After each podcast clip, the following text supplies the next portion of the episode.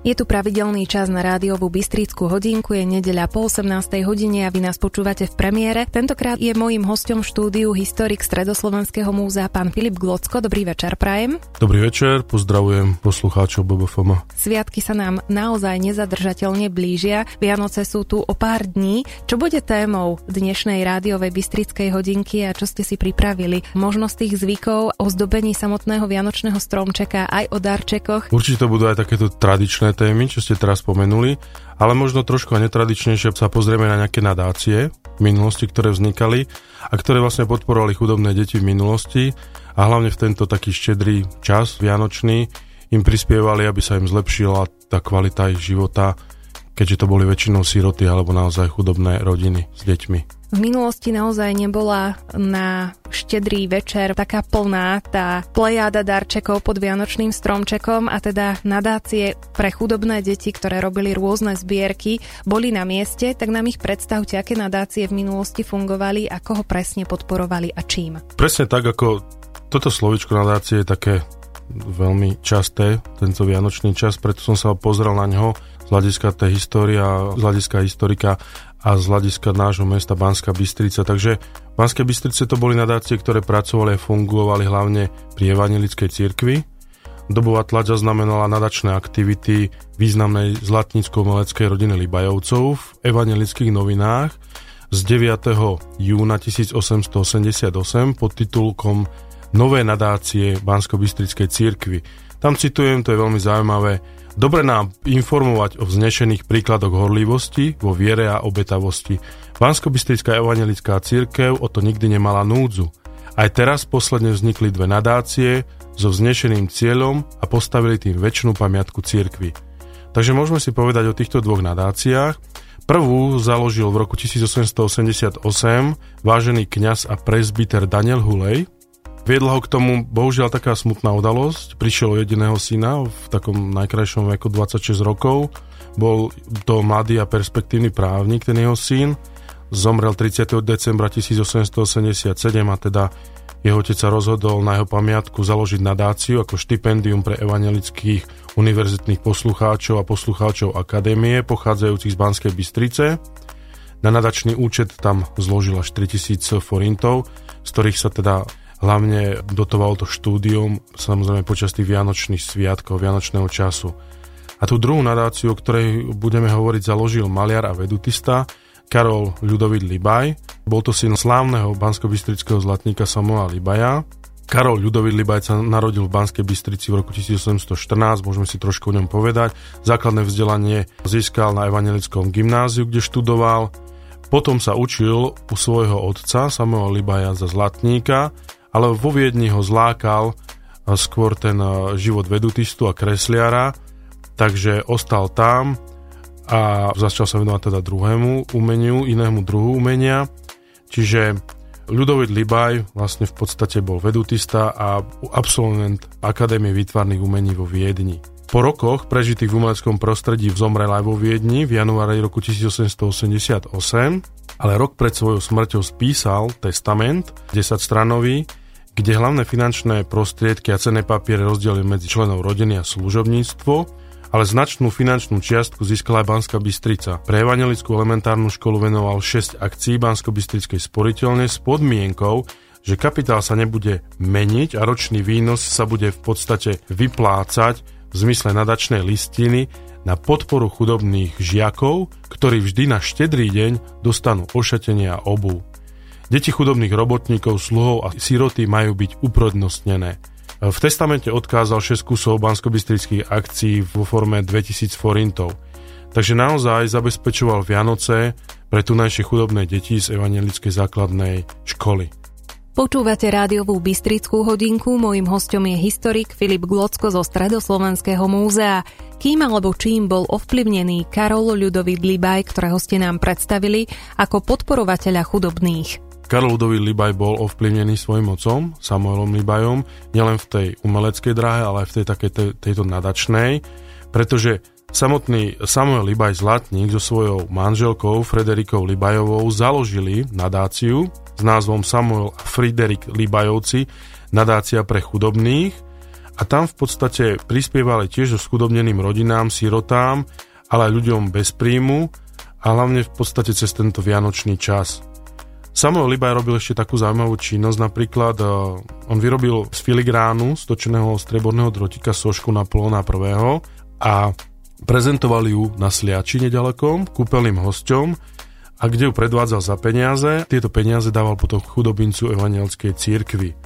Naozaj tam bolo veľa peňazí, okolo 1800 zlatých na základinu, určenú pre ošatenie chudobných detí a 4000 zlatých na podporu chudobných a práce neschopných rodín. Pre orientáciu možno tých platov v profesiách, napríklad v Zemplínskej župe Richtár zarábal 80 zlatých, napríklad obecný tútor 75 zlatých, obvodný lekár 180 zlatých, takže naozaj to boli nemalé peniaze, ktoré títo bohatí, ale aj zabezpečení a uvedomili Bystričania darovali chudobným deťom a sirotám, hlavne cez tento vianočný čas. Po hudobnej pauze pokračujeme, je tu rádiová Bystrická hodinka, mojím hostom je pán Filip Glocko, historik Stredoslovenského múzea v Banskej Bystrici, tak poďme na ten symbol Vianoc, ktorým je Vianočný stromček, ako kedysi vyzeral a kde v miestnosti ho ľudia umiestňovali. Presne tak, ten stromček a zdobenie stromčeka, ja si myslím, že to je taká najobľúbenejšia činnosť po rozbelovaní darčekov pre celú rodinu. Zdobenie stromčeka a obdurovanie má tiež svoju dlhú históriu. Vianočný stromček, tento pojem sa zaužíval až v 19. storočí, má pôvod v takom pohanskom uctievaní stromov. Túto tradíciu kresťania prebrali a pôvodne ozdobovali listnaté stromy, ako boli napríklad duby.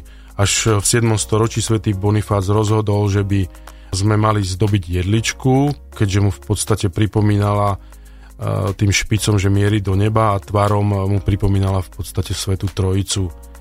Ozdoby prebali kresťania tiež od pohanov, v minulosti sa Stromčeky zdobili najmä imelom, ktoré malo mať zázračnú moc. Sviečky a svetielka symbolizujú v podstate Ježiša Krista, ktorý podľa kresťanov s, takým svetlom sveta a spájajú sa aj s pohanskými oslavami. Tiež je tu vlastne prítomnosť toho ohňa.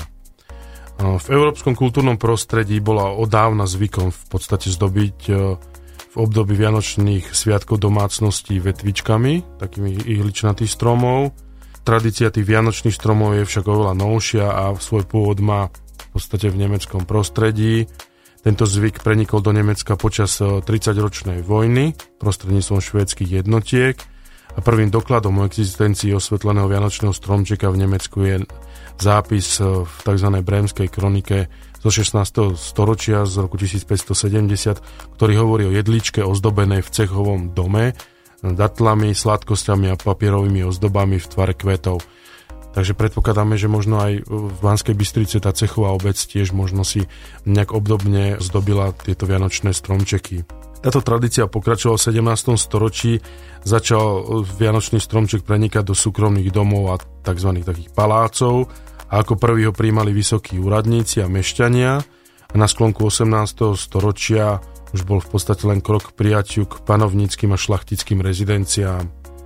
Práve tieto panovnícke rody majú veľkú zásluhu na zdomácnení zvyku zdobenia vianočných stromčekov v sídlach takej tej stredoeurópskej šlachty. V 40. rokoch potom máme 19. storočia môžeme hovoriť o definitívnom etablovaní vianočných stromčekov v sídlach aristokracie, ktorá veľmi rada nasledovala príklad panovníckých a kniežiacich dvorov a snažila sa im vyrovnať Šlachta si nechávala vianočné stromčeky privážať zo svojich lesov a v mestskom prostredí sa súčasťou adventného obdobia postupne stával aj nákup tohto vianočného stromčeka. Už v roku 1843 napríklad sa v českej tlači objavila správa, že vianočné stromčeky a ich pouličný predaj sú bežnou súčasťou predvianočného obdobia. Takže Vianočnými stromčekmi boli vyzdobené pravdepodobne v tom čase iné miestnosti, čo je zaujímavé, ktoré členovia rodín obývali a v ktorých sa stretávali napríklad chodby alebo jedálne. Po hudobnej pauze máte stále na frekvencii 94,7 naladenú rádiovú Bystrickú hodinku. Mojím hostom je pán Filip Glocko. Poďme sa teraz dostať k naozaj zaujímavostiam práve s vianočnými stromčekmi. Čo teda bolo také najzaujímavejšie, čo by ste odprezentovali aj našim poslucháčom? Tak ja som si pripravil taký kaleidoskop možno zaujímavosti o vianočnom stromčeku. Na území Rakúsko-Uhorska sa vianočný stromček dostal v 18. storočí Prvý vianočný stromček sa objavil vo Viedni v rodine bohatých šlachticov a mešťanov. Postupne sa tradícia vianočných stromčekov rozšírila aj do Prešporku a ostatných slovenských miest. Vianočné stromčeky sa udomácnili najskôr v mestách a postupne prenikli aj na dediny. Do rolníckej kultúry prenikli až medzi koncom 19. storočia a 30. rokov 20. storočia. V časoch prvej Československej republiky boli vianočné stromčeky na Slovensku odmietané, najmä na strednom a východnom Slovensku niektorými kňazmi a rodinami. V USA bolo v roku 1882 predvedené prvé elektrické osvetlenie na vianočnom stromčeku, ktoré sa v podstate neuveriteľne rýchlo získalo obľubu u detí a hlavne teda u detí. V Rusku bol však v 20. storočí napríklad na dlhé roky zakázaný vianočný stromček, keďže sa jednalo o silný kresťanský symbol. U našich českých susedov sa prvý vianočný stromček objavil v roku 1812, kedy ho pre svojich e, priateľov pripravil riaditeľ Pražského divadla. Prvý človek, ktorý v úvodzovkách osvietil svoj vianočný stromček, bol podľa histórie Mar- Martin Luther. Ten si na svoj vianočný stromček pripevnil horiacu sviečku ako symbol hviezdy. No a ešte môžeme zájsť do Anglicka. Oliver Cromwell, vodca anglickej revolúcie, so svojimi prívržencami puritánmi bojoval proti írským katolíkom a v 17. storočí zrušil Vianoce. Toto obdobie však netrvalo dlho. V roku 1660 na trón zasadol Karol II ktorý tento sviatok obnovil a kresťania sa mohli opäť tešiť z Vianoc. Poďme teraz na tie darčeky. Darčeky sú tie, na ktoré sa naozaj tešia najviac, najviac tí najmenší, ale ja si dovolím tvrdiť, že aj dospelákov potešia, ako v minulosti boli obdarovávané deti, čo si nachádzali pod Vianočným stromčekom a ako to vyzerá v súvislosti možno s dnešným aktuálnym dianím a dobou. Darčeky, tento zvyk sa v, pravdepodobne zrodil v Nemecku, zaviedol ho cirkevný reformátor, ktorý už bol spomínaný, Martin Luther a dostávali darčeky e, najprv iba deti.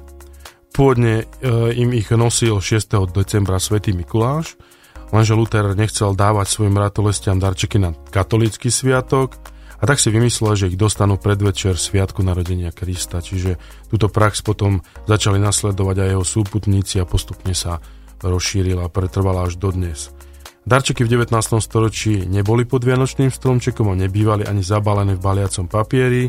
Pri vianočnom stromčeku alebo nedaleko neho stál stôl, na ktorom boli darčeky v podstate tak prehľadne uložené a v prípade viacdetných rodín bolo takýchto stolov viac a určených boli zvlášť, to je zaujímavé pre chlapcov a zvlášť pre dievčatá. Vianočné darčeky boli, ako som spomenul, určené predovšetkým pre deti, ktorých nadielka bola obvykle priamo úmerná aj postaveniu a teda bohatstvu rodičov. Obdavorovali sa však potom aj manželia navzájom, obvykle takými nejakými symbolickými drobnosťami alebo praktickými darčekami. A darčeky však neboli len takou domenou toho najúžšieho rodinného kruhu. Obradu odozdávania darčekov sa zúčastňovali potom neskôr aj starí rodičia alebo blízki rodiny priatelia. Čo sa týka reflexie Vianoc v zbierkach Stredoslovenského múzea, je táto zbierka bohatá, alebo ako by ste ju opísali? No tak tá reflexia je pomerne bohatá v našom fonde. Hlavne je pravdepodobne najbohatšia vo fonde etnografie. No ale som s takou rôzou zistil, že v podstate je dosť chudobná e, vo fonde mojom, v histórii, ktorý spravujem. Máme tu taký jedinú reflexiu na Vianoce a tým je stojan na Vianočný stromček ktorý bol vyrobený zo železnej zliatiny a tá je pobronzovaná. E, zaujímavý výrobca, bol vyrobený v Hronci. V Hronci sa ako minulosti nachádzala zlievareň, ktorej tradícia v podstate siaha až do konca 18. storočia. Je zaujímavé hronec, že v roku 1813 a 815 vyrobili v Hronci prvé dva liaté mosty v Uhorsku. Boli postavené cez malý a čierny hron. Čiže tá reflexia na, na Vianoce je v podobe tohto, tohto stojanu, ktorý ešte nemá také tie atribúty, ako majú dnešné stojany, kde sa dá naliať voda, na, na, ktorá predlžuje tú životnosť toho stromčeka. Je skôr taký jednoduchší a naozaj splňa len tú, tú, tú základnú funkciu toho umiestnenia a udržania toho stromčeka. Takže trošku chudobný fond na uh, histórie, na, na reflexiu na Vianoce, ale ešte som sa pozrel napríklad do fondu plošného materiálu, kde sa nachádza korešpondenčný lístok a ten korešpondenčný lístok e, pochádza z 1. decembra roku 1940 a píše v ňom Pavel Knap, ilegálny stranický pracovník z väznice Krajského súdu v Banskej Bystrice svojej manželke Pavle, že ju v podstate pozdravuje aj všetkých najbližších kamarátov, pričom vyjadruje nádej, že by sa mohol e, dostať čo najskôr z väzenia a verí, že aspoň na tie Vianoce by sa mohol dostať do domov, do rodinného kruhu. Takže aj takéto netradičné a zaujímavé zbierkové predmety, ktoré reflektujú trošku z, z iného pohľadu tieto Vianoce sa nachádzajú vo fonde Stredoslovenského múzea. Ja ďakujem za zaujímavé rozprávanie a informácie, ktoré ste nám odprezentovali pre poslucháčov BBFM rádia. Mojím hostom bol historik Stredoslovenského múzea, pán Filip Glocko. Obaja vám prajeme, aby ste prežili tie sviatky, ktoré prichádzajú v kruhu svojich najbližších v zdraví, aby vám nik pri tom rodinnom stole nechýbal. Prežite ešte pekný večer, moje meno je Zuzana Suchaň Filipková a ja ďakujem za návštevu môjmu hostovi. Ďakujem a pokojné Vianoce prajem. BBFM, naše Bystrické rádio.